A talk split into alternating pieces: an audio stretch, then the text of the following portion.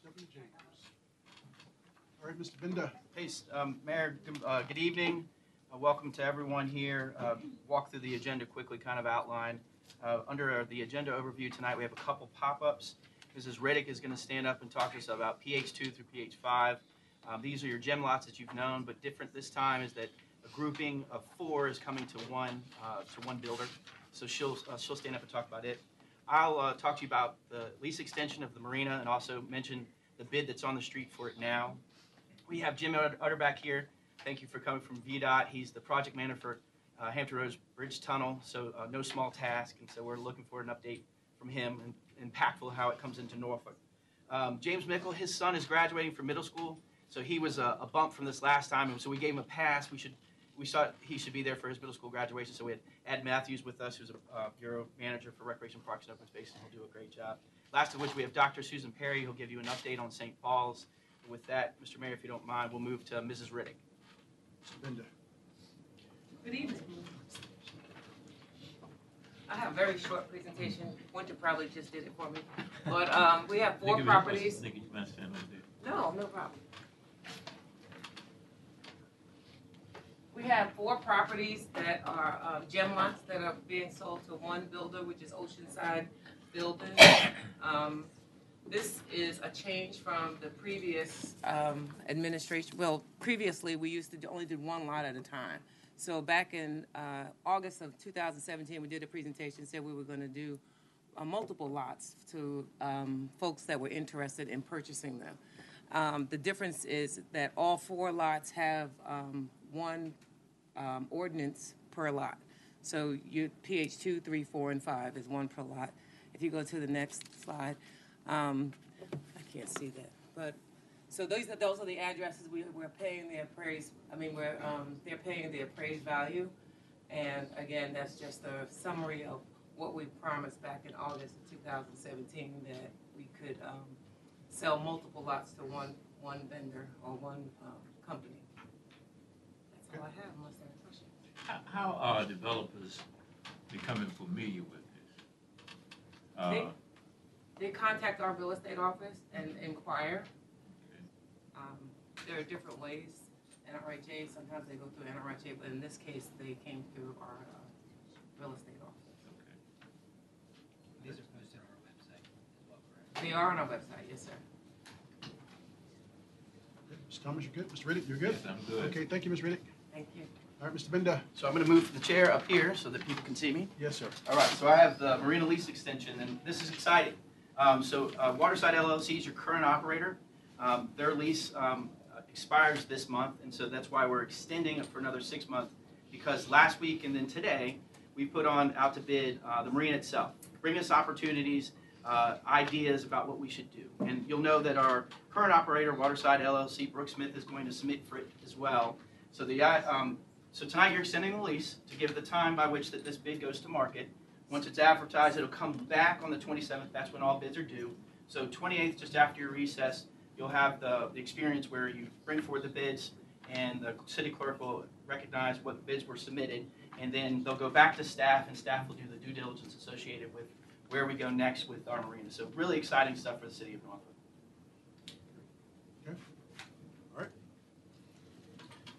I, I think I missed one, Mr. Mayor, and that was, uh, we had a denial at Planning Commission having to do with, with Adams Outdoor Advertising. So if we have one more second, we have Mr. Newcomb who's prepared. Lenny, come on around so that we can all see you.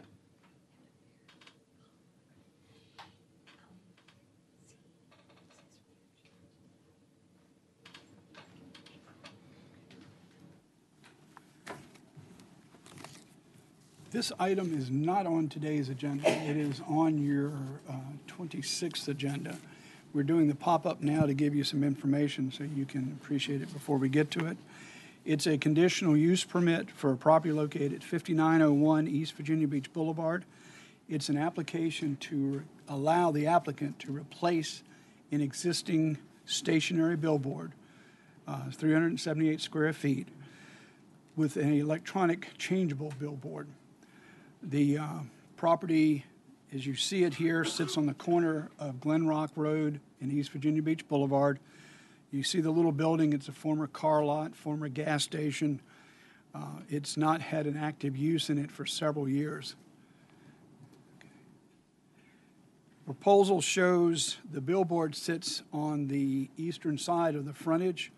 The applicant has, and, and the reason I'm going to talk about it in a second, is the applicant has acquired from the owner, after the billboard was installed under the current special exception at the time, they acquired an easement for just this space where you see this outline.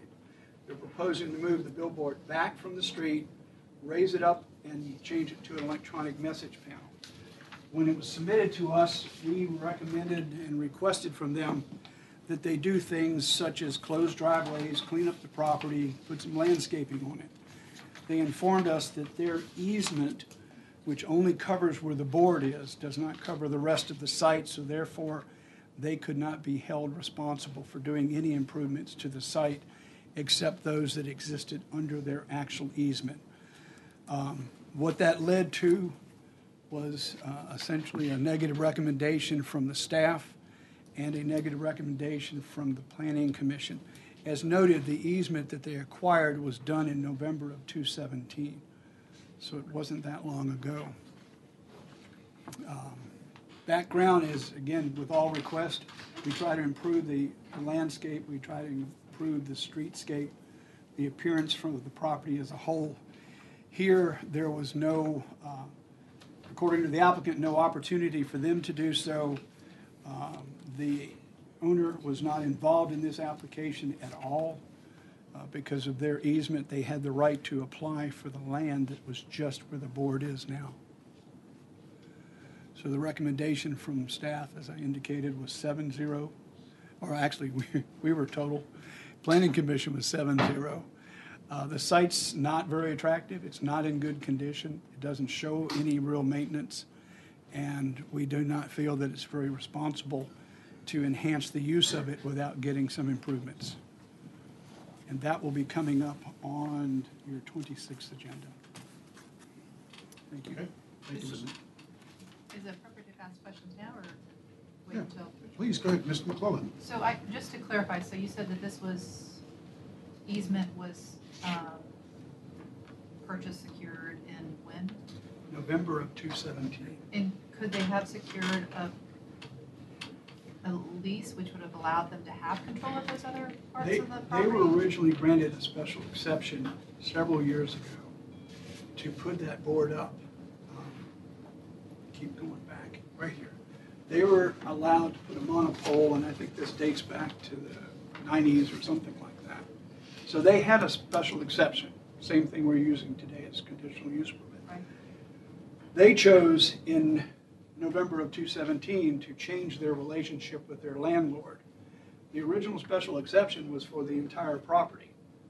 Uh, Right now, they have applied in such a way that they say, we're just dealing with our small piece of land and we're not looking at the site.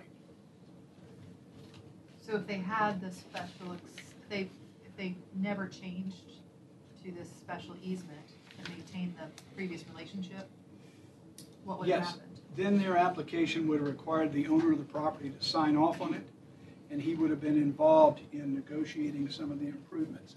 If you notice, this is an intersection, a rather busy one. Costco is located down the road. We have a driveway here and one right in the throat of this turn. Those are things that we traditionally like to close because it makes the property much safer.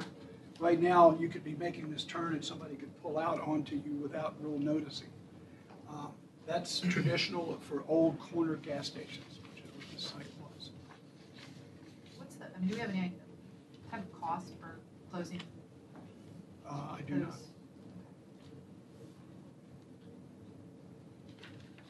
Anything else? So no action tonight. You'll see this in two weeks on the 26th of June. Yes, ma'am. Yes, ma'am. Okay, Mayor, we moving? Yes, sir. All right. So uh, Jim Utterback's here from, uh, from VDOT. Great friend of ours for the region as far as transportation. He's recently changed hats, and forgotten a tie, but he's here tonight to give us a, a and, and I can tease I can tease Jim because we, we do impactful stuff on the fly. Um, when we were doing the intersection at uh, um, right there off of Northampton. I think we, we created a good relationship. Now he's in Norfolk every day, uh, working on this big, big project. And we heard this presentation, I think it was at TPO, and we thought impactful uh, for the, you and the city council. So I hope you enjoy this presentation. Uh, Mr. Mayor, thanks for giving me a couple minutes, and I'll go through a, s- uh, this slide real quick. So uh, I don't know if anybody uh, was around or remembers this. This is actually. Lindy was probably So, so, so some will remember the, the ferry. As a matter of fact, there's a, there is a, a ferry. The two ferries are up here on the, the chart going back and forth. There actually is a naval ship just off the picture. But this is actually 1950, uh, 657. 1957 is when the first, um, uh, tunnel was constructed in, in Hampton Roads. And I think it's just, uh, the reason I bring that up is that um, this was the first tunnel in the world constructed between man-made islands. So it had never been done before. So it was the first uh, construction project of its size to, to, to build that. Also, when it was complete, it was the longest tunnel in the world. So it was the, the longest tunnel in the world. The other um, really good fact about this, this construction project for this era, it was completed without a fatality. So if you think back at Golden Gate Bridge and some of these other big, large infrastructure projects, there was a lot of fatalities. This was actually completed without a fatality. So, um, a, a large, large project. I think the thing about this is, um, and, and actually you can go, if you go anywhere in the world and say you're from Hampton Roads and you're talking to a tunneling person, they're gonna know about HRBT one. So you say, they'll say HRBT one, so that's the significance. Hopefully, you're not talking about tunnels if you're going somewhere in the world besides here, but anyway, in fact, the transition is, um, the Hampton Roads area has more immersed tube tunnels than any urban area in the world. So there are ten tunnels here right now. Um, this city, the city of Norfolk, obviously has more tunnels connecting to it, immersive tunnels, in any city in, in, that, that we know of in the world. Because there are, as the two tunnels at HRBT, the two tunnels now at Midtown, and two tunnels down at, at downtown. So you've got six tunnels coming into Norfolk. Probably one of the benefits of having the world's largest naval base. So kind of a byproduct of that. So um, tunneling in Hampton Roads didn't start with um, did not start with HRBT. It was actually at the downtown tunnel, so 1952. So the significance of this is there's a cluster of tunnels, uh, five tunnels built in about nine years in Hampton Roads. So these, um, um, and then there was a then there was a pretty big gap. You can see we had a couple coming in, and then the the latest, and everyone's familiar with the Midtown Tunnel in uh, 20, 2016. So that, and then the Thimble Shoals is under construction, and then the HRBT. So there's a potential to have about uh, another four tunnels here in the next uh, five, six years. So another burst. Uh, The nine tunnels um, are steel shell immersed tubes, and one of the tunnels is a concrete box. So that's the one at the new Midtown, the first concrete. There was only two other concrete tunnels uh, in the U.S. prior to this, so that was kind of state of the art at the time. Um, I'll talk more about the, um, the Thimble Shoals Tunnel, which is a bore. The interesting thing, there is, um, um, the Monitor Merrimac is a binocular. So there's one trench that is actually two tubes that are welded together essentially. So that, that's one trench that that, that uh, tunnel is, is connected from that standpoint. So that's unique to, the, to all the other ones. Um, to the project itself, so the um, scope of the work for the HRBT um, starts at Settlers Landing in Hampton. Typically, the demarcation is really, or the, the project starts where the lanes drop. They go from three lanes to two lanes. So the scope of the project is really to carry um, six lanes through the entire um, corridor. Um, when we get onto the water, the um, um, what we're trying to do is a four-lane bridge and tunnel because with the complexity and the difficulty in crossing the federal channel in the water, um, it's never a better time to build the four lanes into three. And tech, technically, the tunnel is not that much larger due to the fire and ventilation systems in the tunnel. So this is the right time to do that and build the bridges um, from that standpoint. So that's kind of these, the, basically the two existing tubes that are out there right now would both carry traffic uh, westbound. So the current eastbound would go westbound, and then the um, new facility would carry uh, four lanes eastbound. So that's, that's how it would um, uh, envision to work conceptually.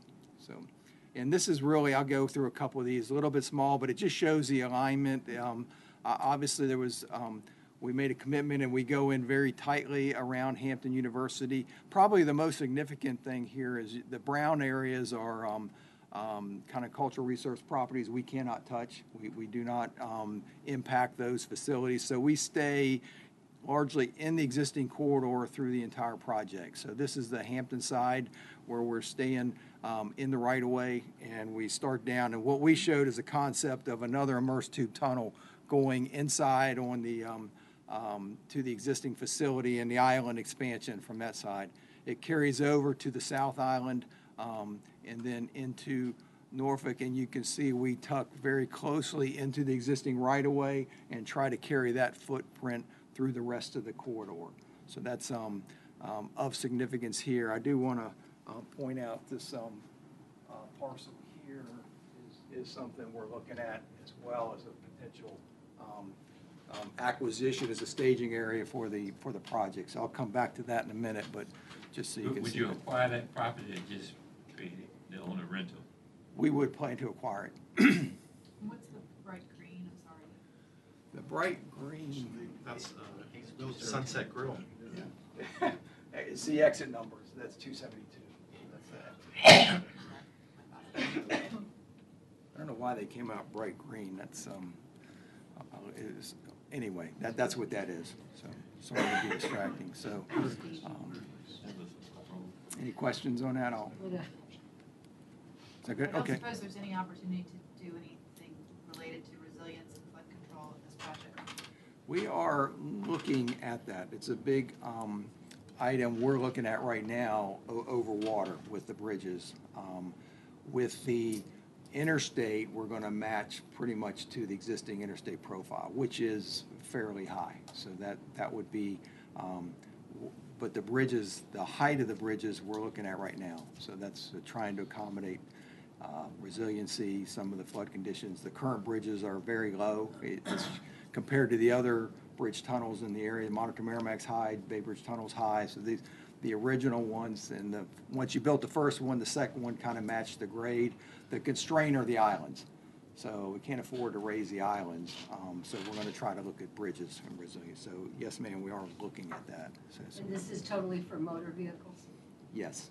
No, no consideration for light rail or No. no, bicycle, you're not even thinking? Bike lanes, we're good with bike lanes. and- Right on the sun. Uh, Can you go back to the acquisition piece? How much of that are you trying to acquire? I'm- I was, I- I want to say it's close to 15 acres. is it all of that No, area it's- that it's- I'm, It's generally, and I don't have that with me, it's generally this footprint here, there's, um, this area where the test piles are right now. that Right. parcel. okay. Martin, The old Spectrum site. right, but is that a issue in the community? They've just recently become aware of it. We're Okay. gonna discuss it at their meeting on Thursday. The city, I think, spent quite a bit of money running um, water down Little Bay for potential of a, a big project there. Um, The old Spectrum site. yeah, the Spectrum site, because it needed to have that in order to get water down there um, for a building. I, I don't know if you're aware of what was originally planned for that site. There was uh, three hundred units, I think, or something that were gonna go on that site. That's why the test pile is. Right. Floating there. The, uh, the idea obviously was just to purchase it for construction, so it'll go back to the Region City, we'll work with that, whatever. And I think this, you know, the plan is to work with the city on the use of the property, so. So I think the biggest thing is just, um, staging areas at premium in this area, so, so we were reaching out to try to, uh, secure some of that for the contractor, which would help drive the prices down on the bid. So. Okay, so I just want to touch on one thing. This is kind of the typical section for the, um, for the bridge. So it is, um, it is the two general purpose lanes on the right. Um, there is the one hot lane. Since we are ru- running a, a, um, shoulder, we've widened the shoulder a little bit and we're currently analyzing whether we can run a managed shoulder, peak managed, uh, shoulder lane, um, along the corridor from there. So we're looking at that right now and, and analyzing that and working that with Federal Highway. So there is, so the little gray car is a- where there's potential for a part-time shoulder to run through the corridor to help during uh, peak, peak travel. We nicknamed that two plus one plus one, so two general purpose lanes, one full-time hot lane, and one peak hour shoulder lane, so.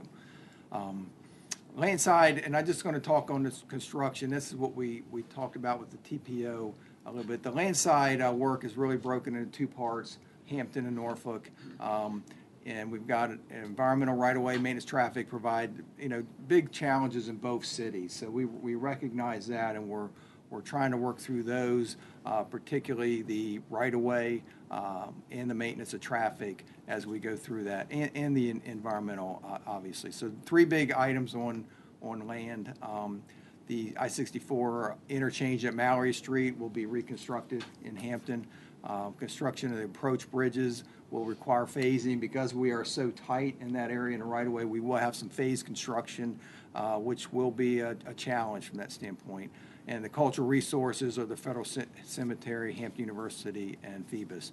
Uh, Norfolk, obviously the constraints at Bayville Interchange, Willoughby Bay Bridges.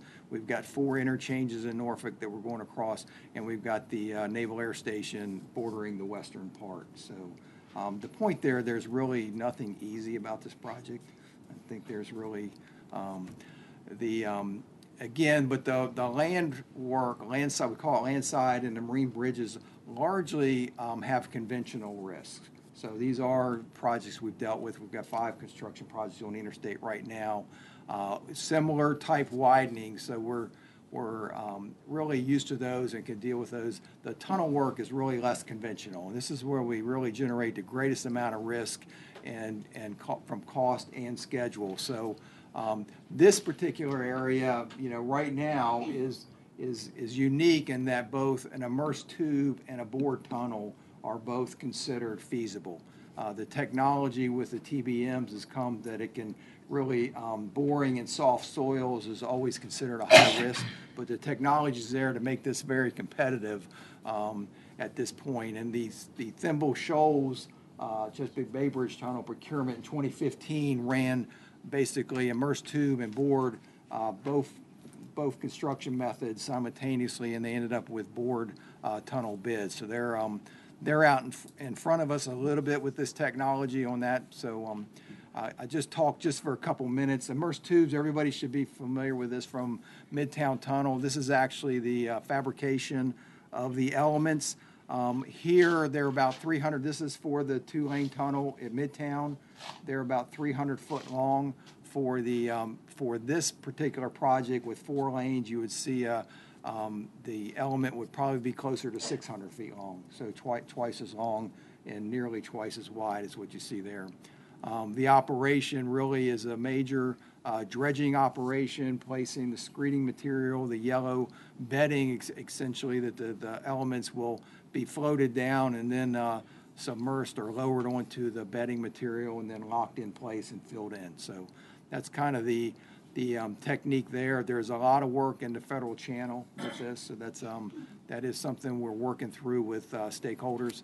Uh, This is a cross-section. You can see it's a ste- concrete uh, reinforced steel structure, so, um, and quite, quite thick, and the walls went from three to five feet on, on sections of that.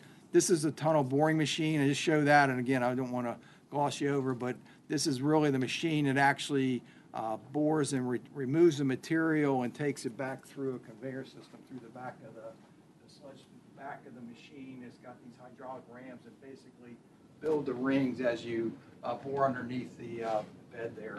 Um, Just as a point of reference, the whole uh, train, if you will, of the boring machine is almost 500 feet long. So it's quite a, uh, quite an operation from that standpoint. This is actually a twin bore. This was in uh, Port of Miami. So you can see how close those two tunnels are together. They actually bored down and turned the machine and bored right back, right beside it. So that was, um, this was, um, and Port of Miami is probably fairly close to what we have. Actually, the soil is a little bit more risky with the coral and the soft sand. So that's a conceptual picture there. Um, you can see the, um, the round the round tube with the thinner walls, it also, the bottom third of the tunnel is really ballast, so the concrete is helping. the- These, these elements want to float, believe it or not, so, or not elements, but when you bore down, they want to float.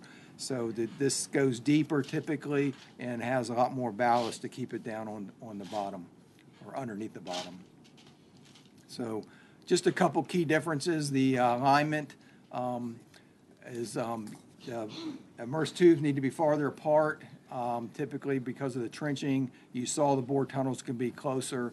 The geotechnical, um, it is a um, board, is really, the, the, the the risk is tailored to the properties there. So there is some risk with a boring machine and a soft material that you won't have with an ITT, because typically you dredge the material out. Here, you've got to go through it, and you've got to have a, uh, design the machine accordingly to get through that and do some ground improvement.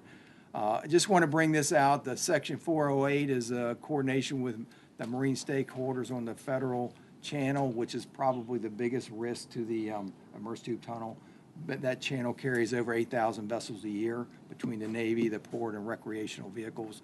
So time and channel will be a challenge. The 103 is an offshore disposal permit for the material out of that. For the disposal of the bore tunnel, that is a JPA permit applica- application. Probably one of the bigger risks is because that cannot go offshore. That material is treated and will have to be disposed of.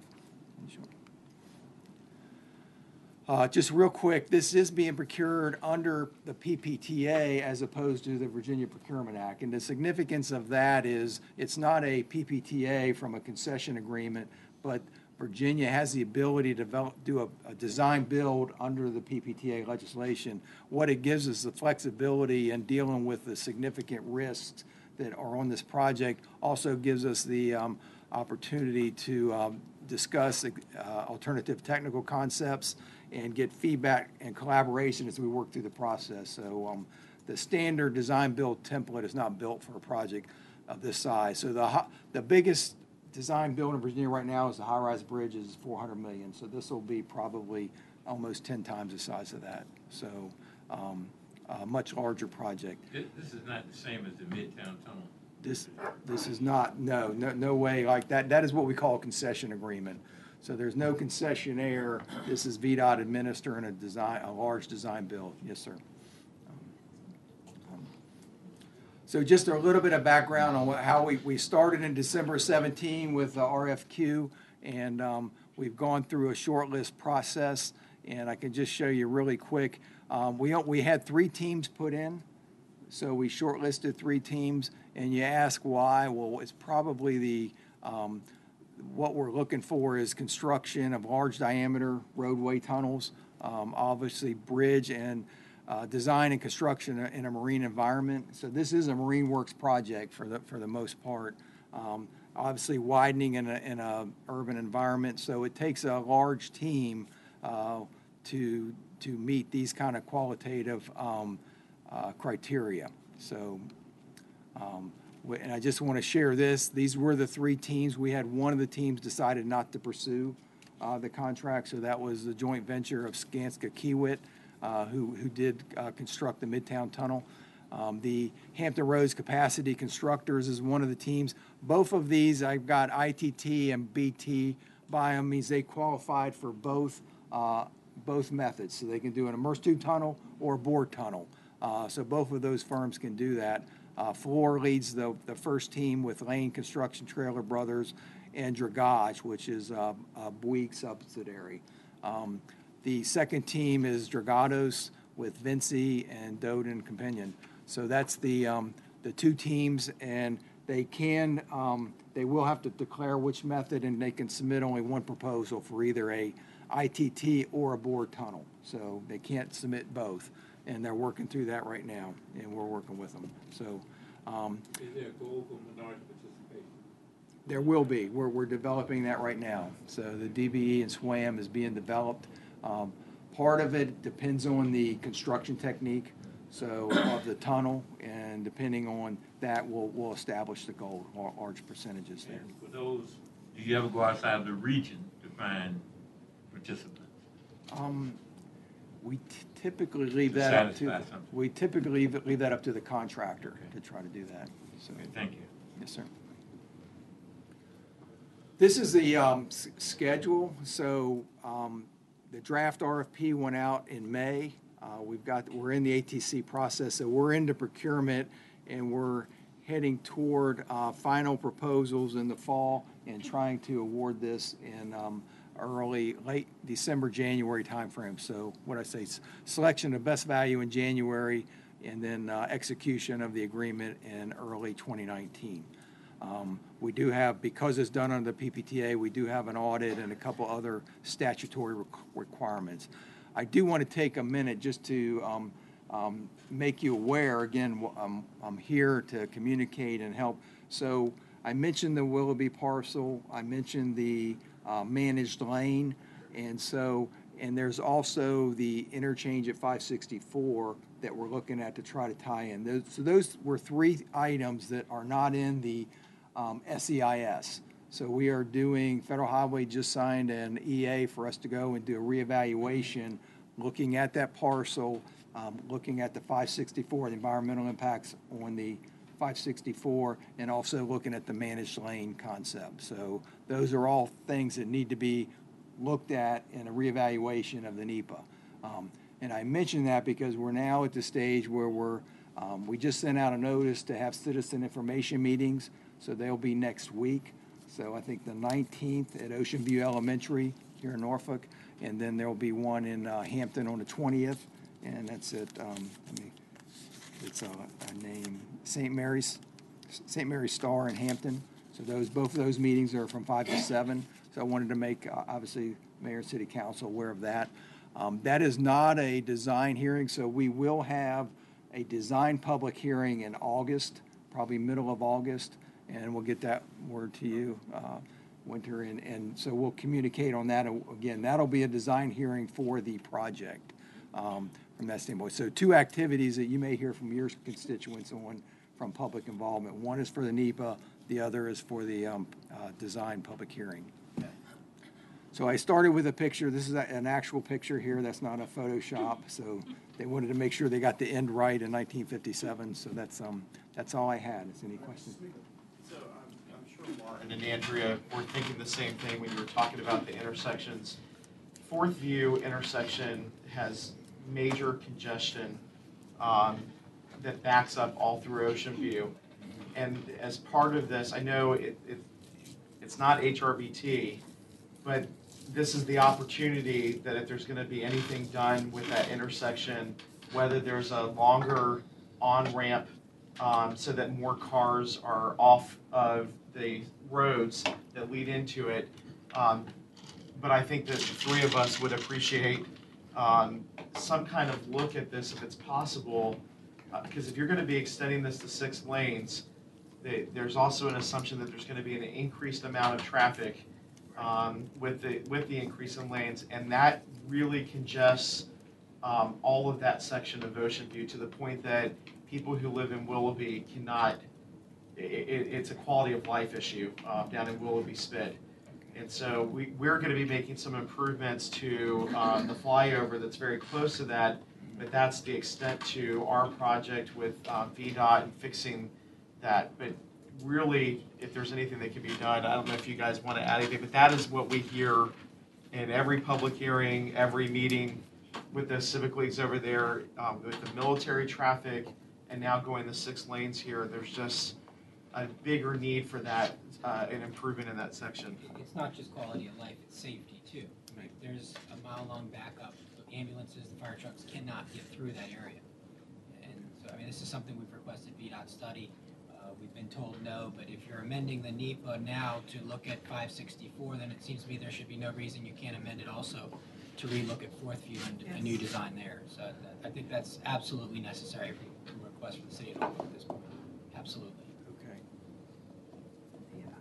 All right. I guess my question is, um, the, the comment was if it goes to six lanes, there's gonna be more traffic. I, I, I'm, I'm not a traffic engineer, I'm thinking if there's six lanes, that means there's gonna be more traffic flow, so there might be less traffic. Is, I, can you help explain that to me? That, that's exactly what, this is congestion relief, so, um, the capacity, And you, and you, you may know, there's a background on this. Uh, 2000 t- 2010, there was a study that called for um, eight lanes all the way through. And the damage that it does um, to the don't culture want was that either. ma- made it a non-starter. So I think with the commitment to limit these, ex- these improvements to the existing right-of-way as best we can is how we get through that. So um, the six lanes, and if we can have a managed shoulder during the peak, and, and you, you all know this is very peak-oriented, um, uh, traffic will help, will help move traffic. But we, I mean, I, I'm gonna reiterate what my colleague said, the Fourth View exit absolutely needs improvement, It needs to be, I mean, if you're not gonna give us a third crossing, can you at least work on Fourth View? Yeah, let, let, let me, let me look at that. There's plenty of right-of-way there too. Um, Probably enough that you could almost put two lanes going on, on the entrance ramp to it, which gets more cars off of uh, Fourth View and Ocean View Avenue. And what's the, uh, what, is it Fifteenth View as well, that sort of, at Maybe the not end like, of Willoughby, that's a, that's another huge prob, problem that we get, I mean, that, that whole area, but I've got, we've got a constituent who literally can't get out of her driveway. I regularly get emails because people try and go down to Fifteenth View and they turn back around and have to come it's back. just, Right. it's less than ideal and that's an understatement. Now, I understand from my recent previous job. So that's, that's a, a major, it's a major challenge. I know we did, um, when we widened on, um, sixty-four in the peninsula, we made some improvements to the Fort Eustis interchange. Smaller until we could go back, as, you know, later, there's a project there, but let me look at that a little So bit. Jim, is there something that we can do to, um, to help get that study that have been been into your study? Because I, I agree, I've attended the same civic leagues, and we hear constantly about the traffic on, on Ocean View. Uh, people who are, who are getting off, um, you know, of, of sixty-four, um, HRBT, and taking, you know, Ocean View all the way down and thinking that they can, you know, get back on, uh, at the ramp. But, um, when you do your congestion management, uh, are you running any type of calculations, Yeah, let, let me And get with, uh, Wynter. peak and- time and what it looks like? Because how do we uh, deter people from getting off and getting on Ocean View Avenue, thinking they can get back on um, further down? So we, we've heard that same, same problem. Yeah. Okay? We Yes, can, sir. something we can do to help. Let- Let me get with Wynter and the staff. and we can do Yeah, that. Terry? So I may be not part of, missed this in the discussion, but you talked about we couldn't do four lanes on each side because of the damage. So what is the anticipated damage with the three lanes? Or is there? We're, we're missing those. That, that was part No, of the, But what I mean is, they're will using there, existing right-of-way. We just want there to happen. Pardon? They're using Acquisition, existing right-of-way. right, so that's what I'm saying. What about the bridges and things that you're talking about? Tho- Those being problems? Is that gonna be an issue that um, you're gonna need to appropriate more land? no, we, we would plan to widen out, and I don't have the full, most of the widening is gonna be to the inside. Okay, We're so gonna that's what I'm switch. saying. Everything should be whole. Yes. we're No gonna try changes to- in that. so Jim, originally, um, there were, there was a conversation about taking or acquiring some of, uh, some of Willoughby. And I think that's the four lanes, six lanes, um, what, four on each side, eight lanes. Uh, We since re- recognized that that was going to be very problematic, have a negative impact uh, on Willoughby, and so it has been narrowed. It is No, narrowed I, I in, appreciate that. I um, just wanted to know if there was anything else we didn't know about. No, no, Okay. um, and obviously there'll be retaining wall structure and construction will be. Great. be And established, sound, but- sound areas. There'll be a sound uh, study as we go forward, so we've identified some areas the designer has to go back, or- or design build, or go back and do an in-depth uh, sound study um, analysis, so we'll do that. Great. Yes. Right. Good. Did you have, a- I'm sorry, I didn't see a time frame for when this is a project. Uh, You got the procurement side of it. Did Yeah. you get to the, Right. when this is Completion. actually gonna Whole start Or construction when and that, when the the completion end is? is done. The- what I the missed end- that piece of the Let's go puzzle. back to that one, huh? Thirty? He didn't show one. So it, Really? um, Twenty twenty-eight? um, it actually is, uh, what we are. What's the um, next slide say? The next slide is me talking, so the actual schedule that we have, have lined out to work toward is December twenty twenty-four. um, Is completion, construction completion of the project. So it's a little over five years. Better than- It's a tremendous Right project. there it is. So, and just to confirm as well, we're gonna have the fourth view, uh, the change at the flyover, what are we call it, at At grade grade. intersection will be complete before this starts. Oh, okay. Yep. Okay, Because you can't have both going on right, at the same time. right.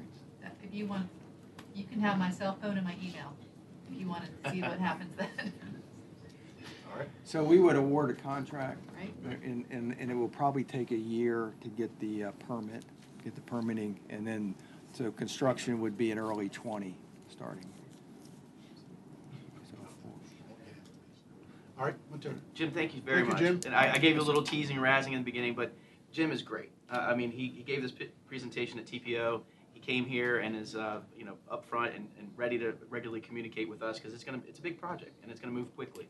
And he's very receptive to the communities, to the neighborhoods, and he'll make himself and others available to make sure that we get as much communication out to as many people as possible because obviously impacted is the region, but particularly in Hampton and in Norfolk. So Jim, thank you very, very much. Jim, if you can model everything that they did with the Military Highway Northampton Boulevard project with communication um, for this, it would uh, be outstanding. I mean, the communication, everything with that project has been wonderful. Um, Even cha- lane, uh, changes in lane movement, I've been impressed that they've been able to do that there. So if you can model that, you'll be That was him. a And hero. Good news Yeah. is Oh, that no, Jim's offices are right there Yeah. off military. And I'm gonna, I've convinced And Paula, Paul, yeah. Paula Miller to come to Yes. the project with me. Yeah. And you know Ocean View, so very well. She knows Great. Ocean View very well. Got a good person there. Thank you, Jim. Thank you, Yes, sir. Paula. Thank you. Good seeing you. Uh, Mr. Mayor, as, uh, as I speak, Ed Matthews is going to come to the uh, podium here. Um, This is, uh, again, Mr. Mickle, his son's graduating, so Mr. Matthews is going to give the presentation. My wife reminds me school ends this week, so uh, impactful is all all the kids coming to summer camps. How excited, our interns started last week. Uh, Mr. Mayor, you greeted them and others that are here in town. So fun times, good summer ahead of us. Yes, thank you, Mr. Mayor, council members, Chief Deputy City Manager. We're excited. It's that time of the year. For any of you who watched basketball or hockey and recognizing all the championships that just went on, summer camps, that's our playoffs. So we're excited and we're ready to go. So talking about our, our most popular programs, and you can see the, the line at the bottom left, 1,440 youth participated in our summer camp programs last year. Um, right now, we have 30 slots available, um, but our most popular programs are our grade school programs, our Camp Wake Up, Get Out and Play, um, Camp Willoughby programs. With those, we only have 30 slots left. So we're getting ready to start uh, June 25th, and we'll go through August 24th. So we're really excited about those programs. We do all types of things that you remember as a childhood. You know, the field trips; those are amazing. Times to create opportunities with your friends. So we'll go to Cinema Cafe, Slover Library, um, roller skating, ice skating. A lot of different opportunities um, for us to go over the summer. And last, our Norview Navigators program, and that's our teen program for 13 to 16 year olds. Within that, you have a long list there. Oh, no problem. You have a long list of the different things that we do. Um, we like to think in recreation, we have three pillars. So it's conservation, social equity, and health and wellness. And when you look at those bullets and those activities that we'll do over the summer, these are opportunities that we're going to give to our teens to help start building their character for the future. Um, our visual arts and performing arts, lots of times you hear our youth don't feel they have voices. Well, this is an opportunity for them to express themselves, to communicate their message however so they see fit. So throughout the summer, we have an array of programs and opportunities offered throughout um, many different locations and classes. A big thing right now, as you all know, the teens with technology. So we're incorporating a lot of the digital photography, Photoshop. I'm sure lots of them, we think we're going to teach the teens, they're going to teach us. They're going to teach us. They know about the filters and everything else going on. So we're just excited and- looking for the new opportunities that we're going to have along with it. Our computer resource centers, uh, new this year, and it's not on the slide, we're really working on enhancing our partnerships. So we're working with the 21st Century Summer Program to enhance their program, and we'll be doing their enrichment programs. To, and we'll talk about robotics, computer skills, coding, and that will just be a start of our relationship for the future and after school programs.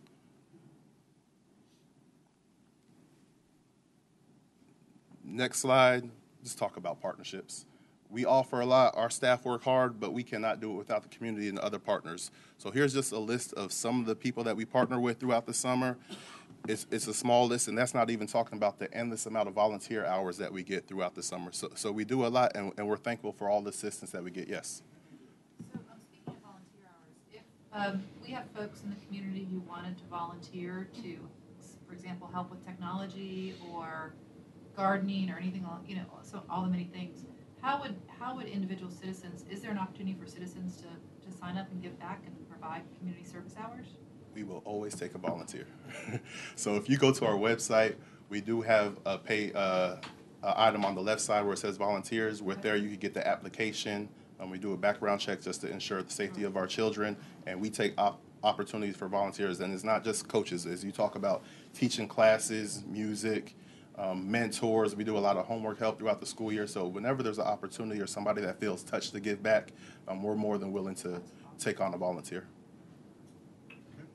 So if I want to volunteer, Come on. uh, do I need to, I, well, I do I visit the sites, Indeed. so, but I just jump in, so you prefer that I go Yeah. to, to the site and you do a background check on me and all that kind of stuff? Yeah, we, we prefer to do the application. That way we have a full understanding of your skills and talents.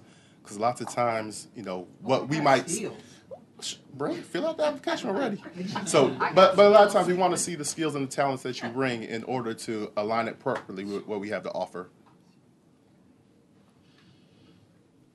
Next is our Park Ranger program. If you look in the middle picture on the right is our first uh, Park Ranger supervisor. His name is Frank. So if you see him over the summer, see him in the parks, wave, say hi, Frank. Harass him. He'll be more than willing to help you out. I'm doing great things. Our Park Ranger programs, we do a lot of outdoor interpretive programs, a lot of STEM programs, fishing. We are out and about. And in addition to patrolling the parks, ensuring the safety, our permits, and our shelters, which are big, we get hundreds of shelter reservations throughout the summer. When you talk about birthday parties, baby showers, all of those things are done throughout the summer in our parks. So it's very exciting. Park Rangers, the two, we're in the process of uh, acquiring another one. Nighthawks, Nighthawk program, state award winning Nighthawk program. So I, I do want to share that. Um, as you all know, we recently received the award for the program, best new program in the state of Virginia. So it's amazing what we do, um, and it's just a, a small little glimpse and recognition for what the city of Norfolk offers to the residents. Um, on June 29th, we start. Um, we start with the kickoff. As you can see, what started as a two location uh, program has now expanded to multiple locations. So we are rocking and rolling with our summer. As you can see here, this is just a highlight of some of the things that we're doing, and we're taking it beyond just an opportunity for residents to come out and do something. So if you're 18 and plus, 18 and older, and you'd like to come out, you know, we, we target 18 to 24, but if you're young at heart, we're going to take you. So please come out um, and do more than just play basketball, which a lot of people might think. You can see we have coding classes, food handler certification, which is very important as we talk about career development, working with the Norfolk Police Department for the 5.0 and phase, which is a haircut program, you know, preparing people for the interviews and the mentorships that come along with working with the community and the police department. And, and the last thing I just want to share, we recently went through our accreditation. And through that process, we are measured nationally about the programs and opportunities that we um, provide to the citizens in the city of Norfolk. We passed that with flying colors. Um, you know, all of the visitors that came to check us out, they're amazed at what we have to offer, um, our affordability and our diversity of what we have to offer to, to the citizens. So, you know, it's just a kudos and recognition of what we've done. So do we have any additional questions? All right, Terry, did Andria? So tell me about the affordability. What, what is the price for these programs? So far, Like the camps? Our Get Out and Play program is eighty-five dollars for the summer. Our um, Camp Wake Up is f- three payments of one hundred and forty-eight dollars, and then our teen program is fifty dollars.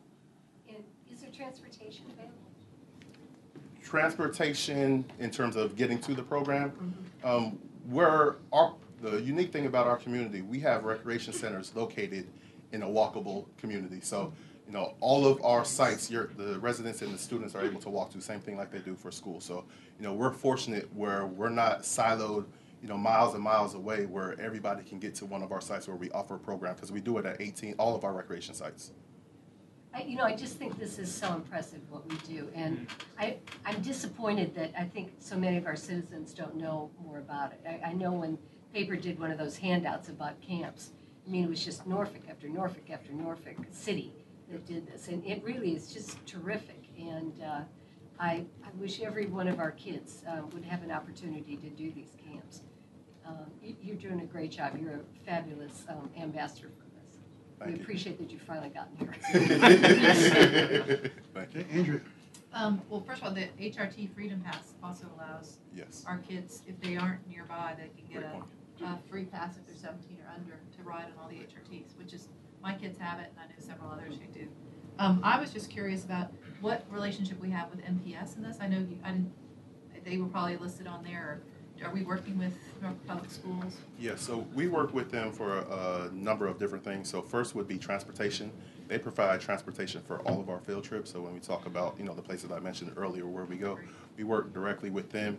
Also our summer food program. So what I did not mention is within these programs, breakfast and lunch is provided. So within these programs, um, they provide um, the opportunities, they cook the meals, and we work with them to get them provided to the students. It's awesome. And that's an extension to what Norfolk Public Schools already does as far as the summer program. We're, no, we're feeding Oh, the, the, the children in the, the city as long as they're, um, a Norfolk Public Schools child, No, any, up to, yeah, it's any child. They can and the be from another families. city. yeah, They come and eat. If they have guests in town, they can go in and eat. Yeah. every day? Mm-hmm. every day. Every day.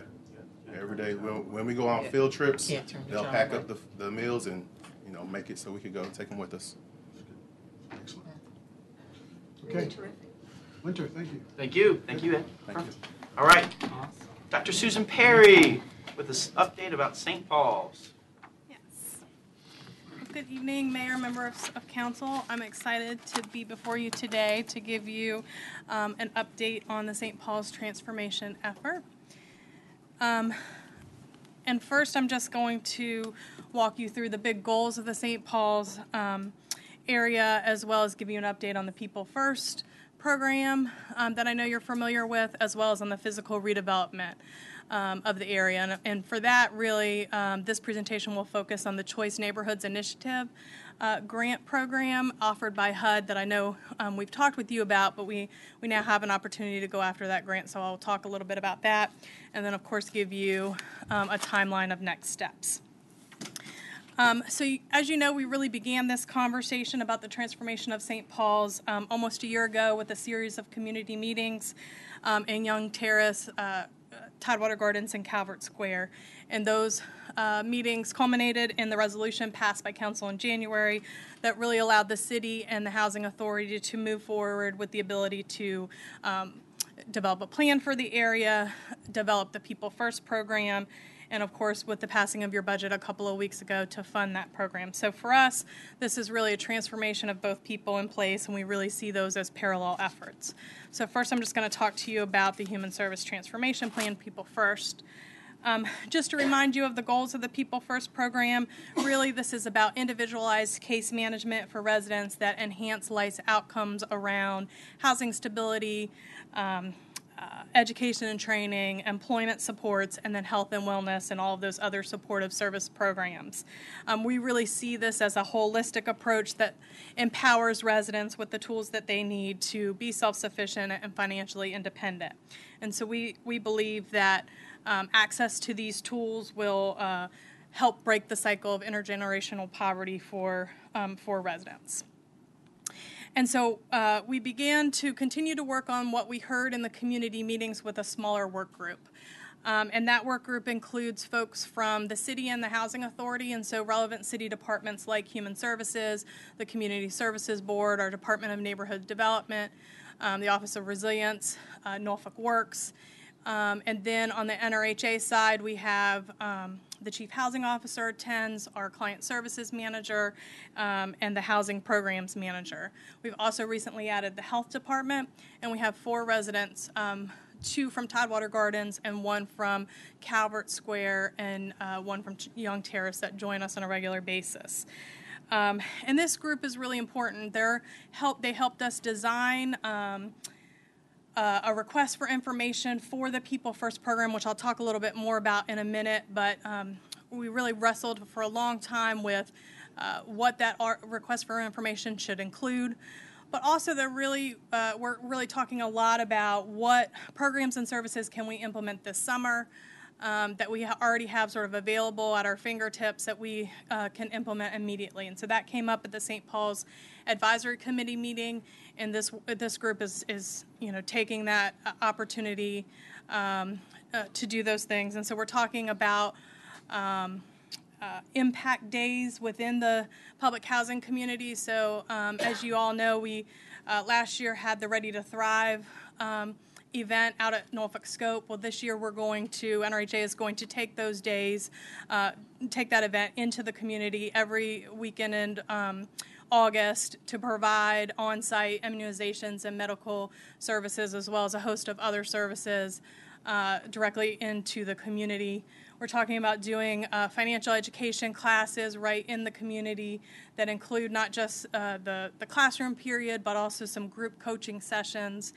And then we're also implementing um, an ID program that helps folks pay for needed uh, identifications like birth certificates and social security cards um, so that uh, when employment opportunities come up, they are able to get into those opportunities as well as anything they might need um, around housing.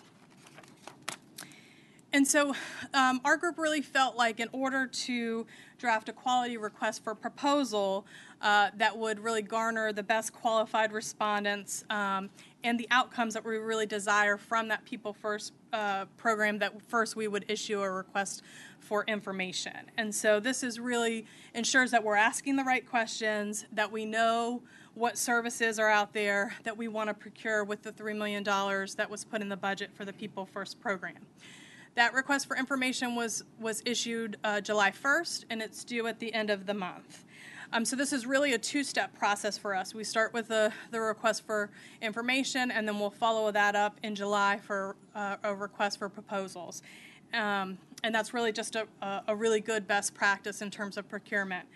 Um, the request for information is asking uh, for assistance in helping us identify what are the best um, innovative solutions um, around the areas that we've talked about economic self sufficiency, housing stability, and then health and wellness services. We're also, also asking them to help us understand, based on their experiences of doing this in other places around the country, what the challenges and barriers are um, so that we can avoid them or learn how to address them early on.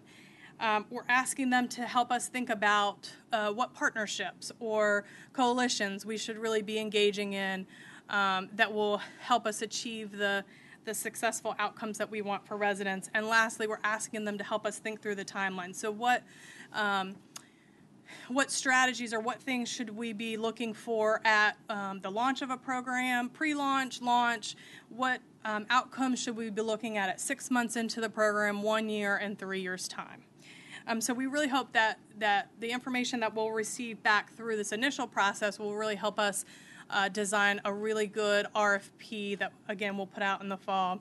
Uh, that People First work group that I talked about um, a, a slide ago, we'll take all that information, distill it, we'll have a facilitated conversation about what we like and don't like, and then figure out um, what we want to move forward into the RFP process. With the RFI? Yes. Who are you asking? Maybe I missed. Uh, we're, so we're putting it out like a regular procurement, um, and we have uh, done some research just on who has provided the services in the past based on other um, experience. So we put it out to national uh, uh, firms as well as as local organizations. So there are different there are different organizations who provide you know these types of services um, around housing, education, wellness. Um, and so we've just we've tried to turn over every leaf to see who might, um, you know, done have done even a piece of this, and just uh, individually sent it out to them. But also, it's gone out on our website and been advertised um, through our regular procurement process. Did you have requests for that in advance when the RFI went out? By, were there companies approaching you in advance of the, when the RFI was issued? Yes. Were folks interested? Do you feel like we have enough interest out there, I guess is my question. I do, and we've gotten in some, uh, we've had some good questions. So you can see that the deadline for questions was June 6th, and so we've gotten a few questions asking for um, uh, some clarifications of a few things. So we know that we have some interest out there. Um, we were at a meeting this morning for um, Human Service uh, uh, Grants meeting, and so a lot of folks, uh, local folks, were talk were there and talking about. You know, we've seen received the request for information. We're having some really good conversation about it in our organizations. So we expect to get some good feedback.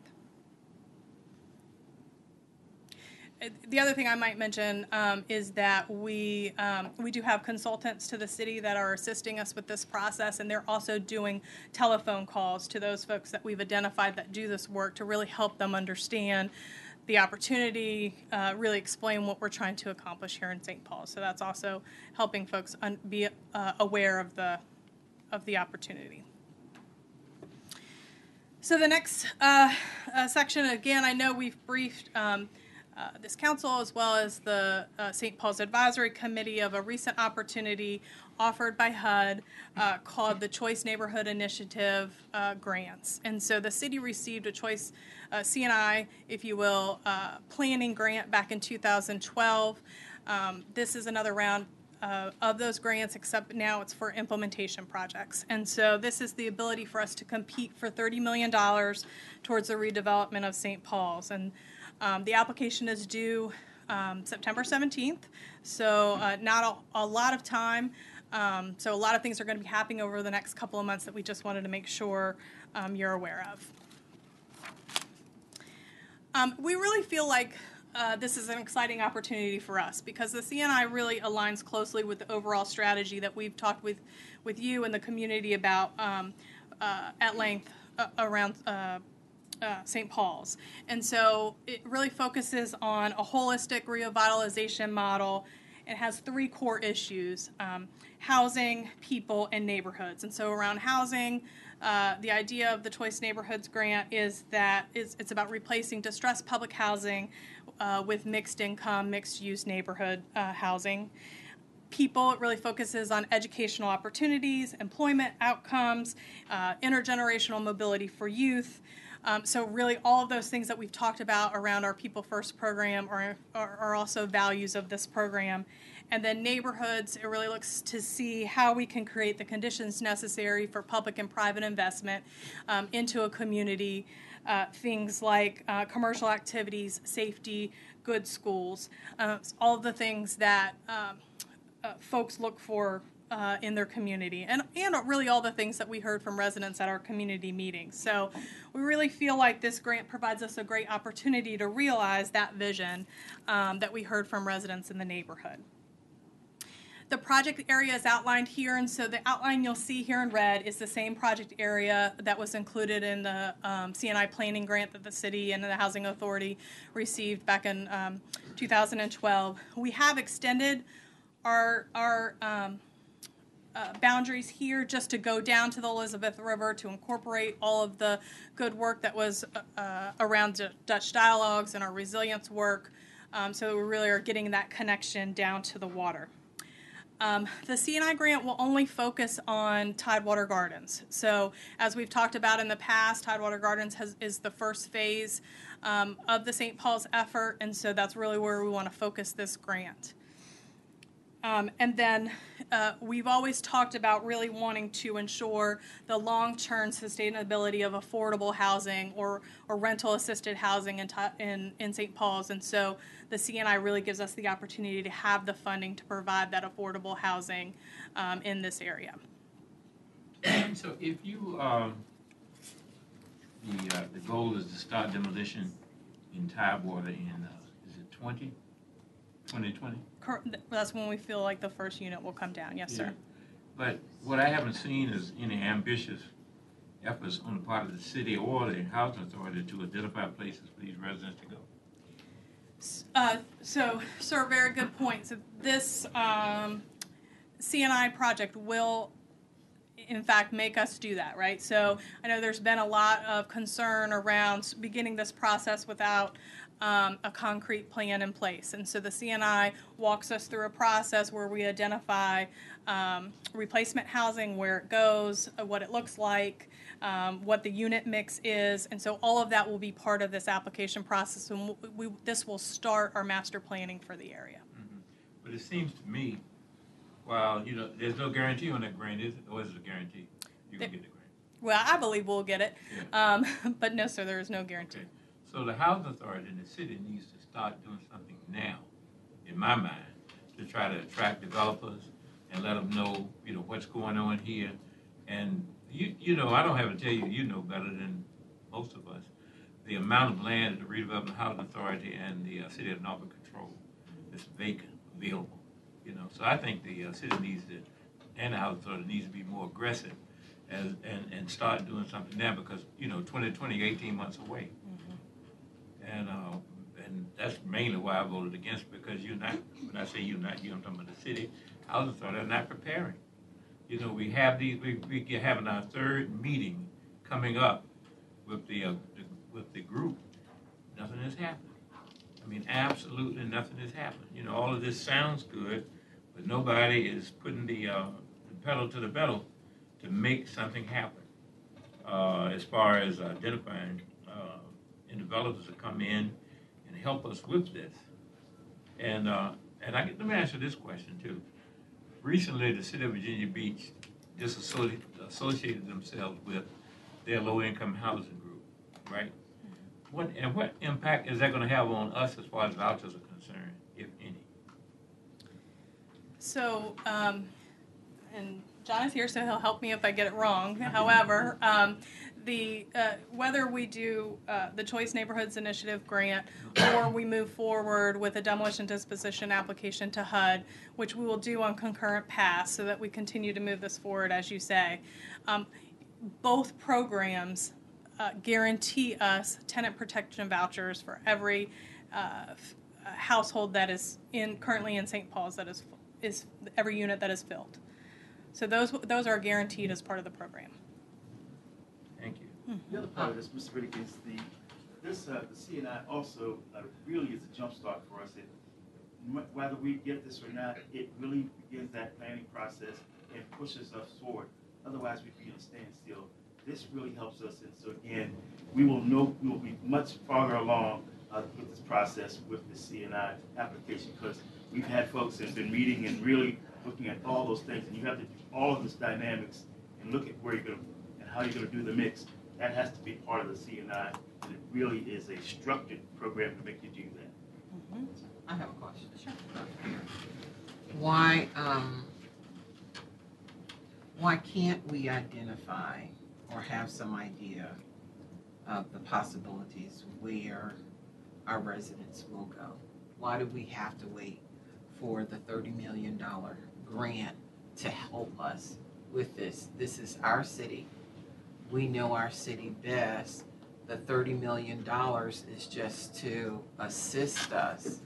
Um, so when you say the thirty million dollars is there to assist us, ex- assist as far as hiring people to help us identify possible, so if, if the thirty million dollars isn't gonna do that, then why can't we initiate possible places, um, where our citizens can, can go? That's the number one question. Okay? Yes, ma'am. The second question that I have, when you're talking about East Princess Anne Road and Tidewater Drive, exactly um, where, more detail, we're, we're talking about. I'm sorry. What? Tell me. East Princess Anne Road Uh huh. and Tidewater Drive. Exactly pinpointing what part of East Princess Anne Road, Tidewater Drive, and um, East Bramilton. So, I mean, you can see the outline here is the, is the project area, but what I should say is that nothing up in Huntersville is uh, or or over to Princess Anne Drive outside of Virginia Beach Boulevard, uh, uh, Tidewater, St. Paul's, uh, down to the to the uh, Elizabeth River is is for anything um, is not for redevelopment. right? So we're not talking about anything for redevelopment up there. No building, um, you know, that's really about strengthening the neighborhood, increasing home ownership. It's part of that whole neighborhood, but it's not for redevelopment. Does that, uh, does that answer your question? We can talk later. Okay. The other Okay, can I- oh, one please, more yes. question, Dr. Perry. The second question that we, we get is about people first. Mhm. Um, and when we're talking about, we, we say that it's people first, I understand that. Um, the second question is our plan for preparing our citizens, um, through the transition, which means what is the plan to help them make the transition in terms of education, those things that you underline, such as education, economic Mhm. um, development, and, and those things? Do we have an outline for our citizens how that is going to take place? Um, so for the people first, that's what the request for information is is assisting us is in coming up with that outline that will then be rolled into a request for proposals for uh, uh, assistance in implementing, designing, and implementing that program. So you will see that happen. Uh, the request for information will come back at the end of this month, and then the request for proposals will go out in July. To answer your first question about uh, locations for folks, uh, for residents to, uh, to move to. Um, that is all part of the CNI project, but whether we get the CNI, CNI for us is really a financing mechanism. So whether we receive the grant or not, uh, we will move forward with the master planning of the area, which includes absolutely what you guys are saying. So we are looking at all of the vacant property. Um, we will, uh, maybe I can just move forward here uh, to this next uh, Kim's gonna kill me. Um, to this next slide is to show you that as part of the CNI application, we need to come up with, again, those locations of, of replacement housing, what the mix looks like, we need to have uh, site control of it, we need to look at infrastructure and vertical building, so all of that will be part of this planning process that we will use whether we receive the grant or not. So that includes sitting down with planning and public works and, and the housing authority and our developers to determine what are those places that we can build first and build early and how can we begin doing that whether we receive the CNI grant or not.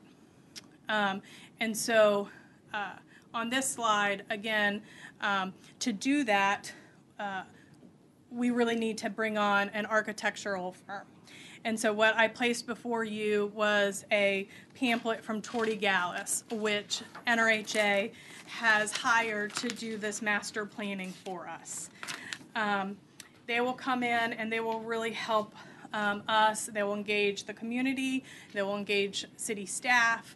Um, they'll engage the St. Paul's Advisory Committee and hopefully all of you in this process. Um, it will begin with a community meeting in Tidewater Gardens next week on the 20th. Um, we are also asking for a subcommittee of the St. Paul's Advisory Group. Uh, because that group meets once a month and this is moving quickly, we'd like to have engagement of that group more often. So if we could pull out a subcommittee that could be engaged with us on the CNI planning process uh, uh, more in depth, we think that would be really helpful. Um, but that's that planning process, will- which will include community meetings and charrettes about what the housing looks like, what those first, you know, build first sites are, uh, where educational opportunities might go, is all going to begin with this process. Um, and so again, as I said, that's a, that meeting is on uh, June 20th um, at St. Mary's Basilica at six o'clock. Now that uh, Norfolk has a formula with Hope Six, while those funds don't exist anymore, and I look at this site over at uh, Moton Circle, which is about 30 acres. And so it seems to me that we should be, you know, doing something. If you've already identified a master developer, don't worry about what's going to be happening back downtown. Why don't we move forward to show uh, how sincere we are by taking that 30 acres? Now, you just mentioned the, I would, I would say assets. Over there, you have a new library, you have two or three new, you have three, two or three new schools. Uh, so, I mean, what, what's preventing us from moving forward and being more aggressive? Yes, sir. We got thirty acres of land, you've identified a, a, a- a developer who has a beautiful brochure. You know, what's, what's holding us up? So, so that is actually a, a planning and architecture firm, not a developer. Okay, Um, so, so they are on board to help us with the master planning process. Um, but this next slide uh, does uh, speak to your point, Mr. Riddick, that uh, as part of the CNI application, a housing lead or developer is necessary. And so we have put out an RFP at the end of May for a housing lead just for the CNI process. Um, this also will be a two-phase process. Again, that's just a good procurement um, standard for us.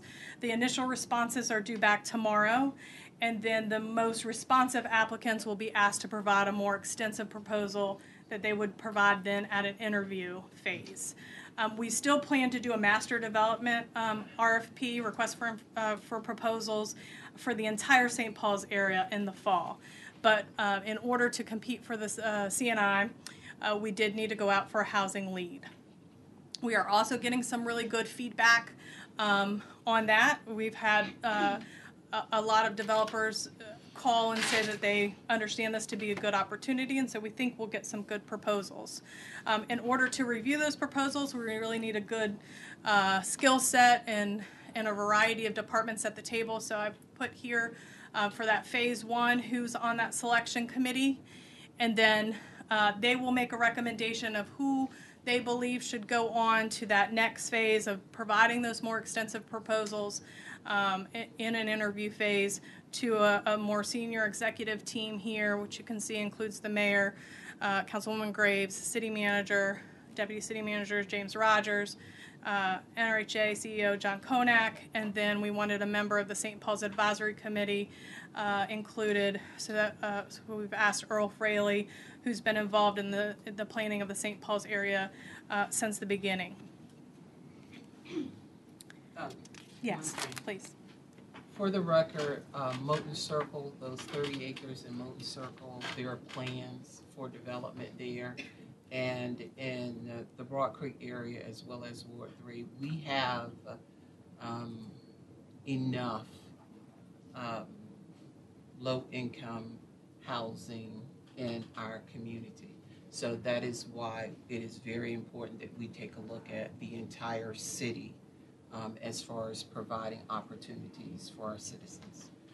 And really, that's, you know, just to, just kind of just phrase it a bit, we we really are doing that, and we're doing this as we, as we move along. And we certainly understand uh, that, uh, and that's why we'll need, when we sit around, we, we're actually doing this strategically. We know the things, as you did the tour last uh, week with your colleagues, uh, we understand what uh, is uh, slated for those slots, uh, for Thank those you. particular uh, lands. We've actually shown some, uh, uh, some developers, uh, some places that we think would be, but again, you cannot throw everything out there on the table and share, show your hand too quickly, because again, folks will, will jack the prices up on things you want to do. So again, what we're doing is we're, we're sitting around in, in a controlled environment with the folks that we need to work with, strategically making sure, uh, particularly, we know the sites that you uh, want market rate housing on. So again, we know those. Uh, Moton Circle, we know uh, where the uh, uh, Richard Bowling School is now. We know that's a, a site for, uh, for really uh, market rate. So again, we have all of this. We need a housing need to help us put all this together, and that's what we're doing. Absolutely. Thank you, Mr. Rogers. Thank you, Dr. Leary. Sure, sure.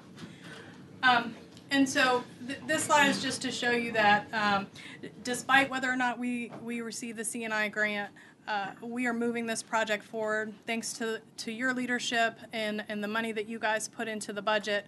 Um, we have the ability uh, to move forward with the first phase regardless of the, of the CNI. NRHA has also uh, committed local funding to this project through a combination of tenant-based and project-based vouchers that would be uh, used for the uh, rental-assisted units, as well as funding that they'll receive called demolition and disposition transition funding um, that will be just be put back into the project to serve as gap funding or for infrastructure needs or however we'll, we will need that. Um, this project and the CNI grant really provides a lot of opportunities for the community to lead with us. And so um, we've had resident participation on uh, several of our work groups. Again, as I mentioned, the People First work group, but there will also need to be work groups set up around the Choice Neighborhoods Initiative grant, around those three focus areas that I talked about uh, people, housing, and neighborhoods. Um, and we'll uh, ensure that we have residents all, on all of those. Uh, residents are serving with us on the St. Paul's Advisory Committee. And again, uh, this is just the beginning of many planning meetings and community charrettes that will happen throughout the summer. Uh, additionally, the St. Paul's Advisory Committee is serving with us as well um, on many of these things. And so you saw that we have uh, uh, members on the RFP Selection Committee um, also assisting us in, with reviewing that uh, request for information on People First. Uh, we really hope that they will help us host the community meetings and be that leadership of this initiative. Um, and again, they'll serve on that CNI uh, work groups with us. And then this timeline, while very small, is really just intended to, to show you, um, uh, again, a lot of things are going to be happening over the next uh, four months, but um, really, in addition to finalizing a housing lead or the, or, or the developer, as well as issuing that RFP for People First, you can see it's it's a lot of community meetings, a lot of community charrettes in those CNI team uh, working team sessions. So that's it's going to really take up the bulk um, of the summer with the submission of the CNI application on September 17th. Uh, but almost simultaneously to that will be NRHA's submittal of that phase demolition disposition application to HUD so that no matter the outcome of the CNI, um, we'll continue to move that forward, and that will give us the tenant protection vouchers that, um, that you all spoke of that, that residents desire so much. I know I've given you a lot of information, but I'm happy to answer any more questions you might have. Um, I just want to make sure, moving forward with this, uh, that there is complete communication with the school system on the impact of the, of Booker T, Ruffner, and Tidewater Park schools. And I know Courtney's here, um, the school board was just received a proposal for some consolidation and um, there is an impact here. There was a mention of creating a K-8 school at Ruffner, and all that's great. But 40 kids move out, and it impacts the funding of a school. It impacts the funding of a school district. Um, if the student is receiving Title uh, eligible for Title I funding, the school district loses those numbers. If they're moving out of Norfolk, or, or, or whatever's going to happen, I think it's very important that we are helping with numbers um, with the school system as we guide them through this process. And also, I, I've heard this mentioned by a couple school board members, that we also aren't looking at creating um, issues at another school with poverty. Um, if you're moving students into a particular area, even temporarily, and they have to go to a school at that, in that area, that that's not a school that's already, I guess for lack of better terms, a tipping point school. And so I, I think it's a, I know we have a school mem, uh, there's a school staff member that's appointed to this committee, but I, I think that we need to make sure that we're staying in communication uh, with them on this um, and look at those needs and understanding that there could be an impact on uh, enrollment overall in the city, um, the school system overall. And so I don't want to hear anybody on council say, well, Norfolk has less kids, so we don't shouldn't give them as much funding. Um, I know we did the funding formula, but I, I think it's important that we are monitoring that impact as well. Yes, sir. They're a critical partner in this. And part of that CNI uh, process is it really forces you to have an education component. You have to have all of these components, and we have them at the table to make sure we're doing that. And again, Dr. Boone uh, uh, is on that advisory committee, but she sent someone, but she's on another committee. But uh, so even in that CNI, uh, there is a specific uh, element of education that you have to have as part of the the the submittal that you submit on the uh, CNI, so we are very well aware. Okay, uh, Wait, Chair- wait, uh, wait, Dr. wait. Suzanne. Oh, I'm sorry. Oh, Yes, hey.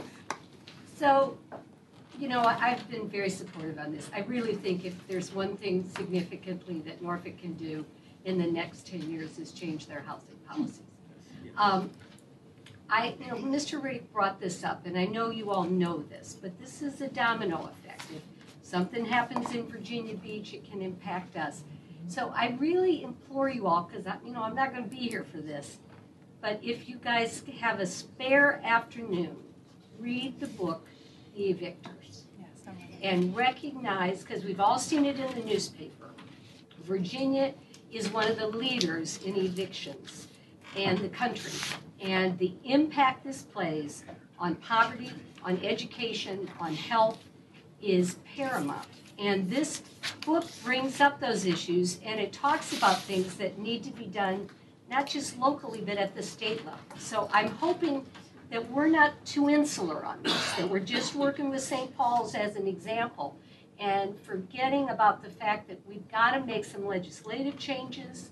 Um, that, you know, housing is going to be citywide, and you've really got to make some impacts because it's about the landlords, it's about the rules that Virginia have, and if we just fall back on the voucher problem and don't recognize the role that this all plays, um, I, I just can't emphasize to you enough how important that is in planning for the next years for housing policy. Yes, ma'am. The Evictors. I, I know it sounds like a dreadful book. It actually is very good, great book. Won the Pulitzer.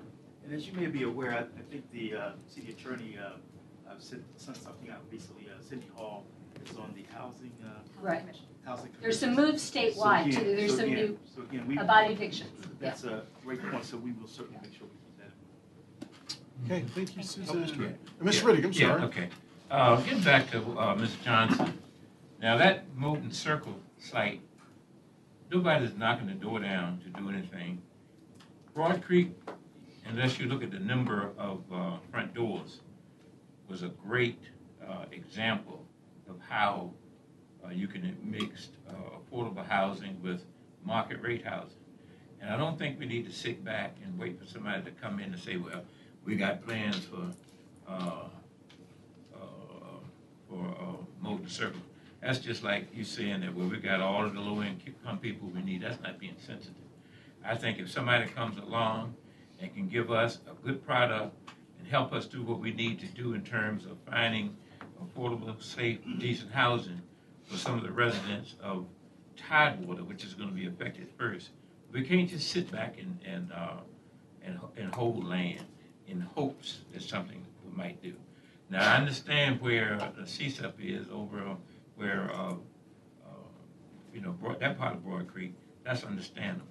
But this site over here, I don't think we need to sit back and wait to see who might want to come and do something. I'm not sitting back and waiting Yeah. to see who wants to do something for Moton Circle. I'm saying that if we're gonna do this, we need to look at the city as a whole.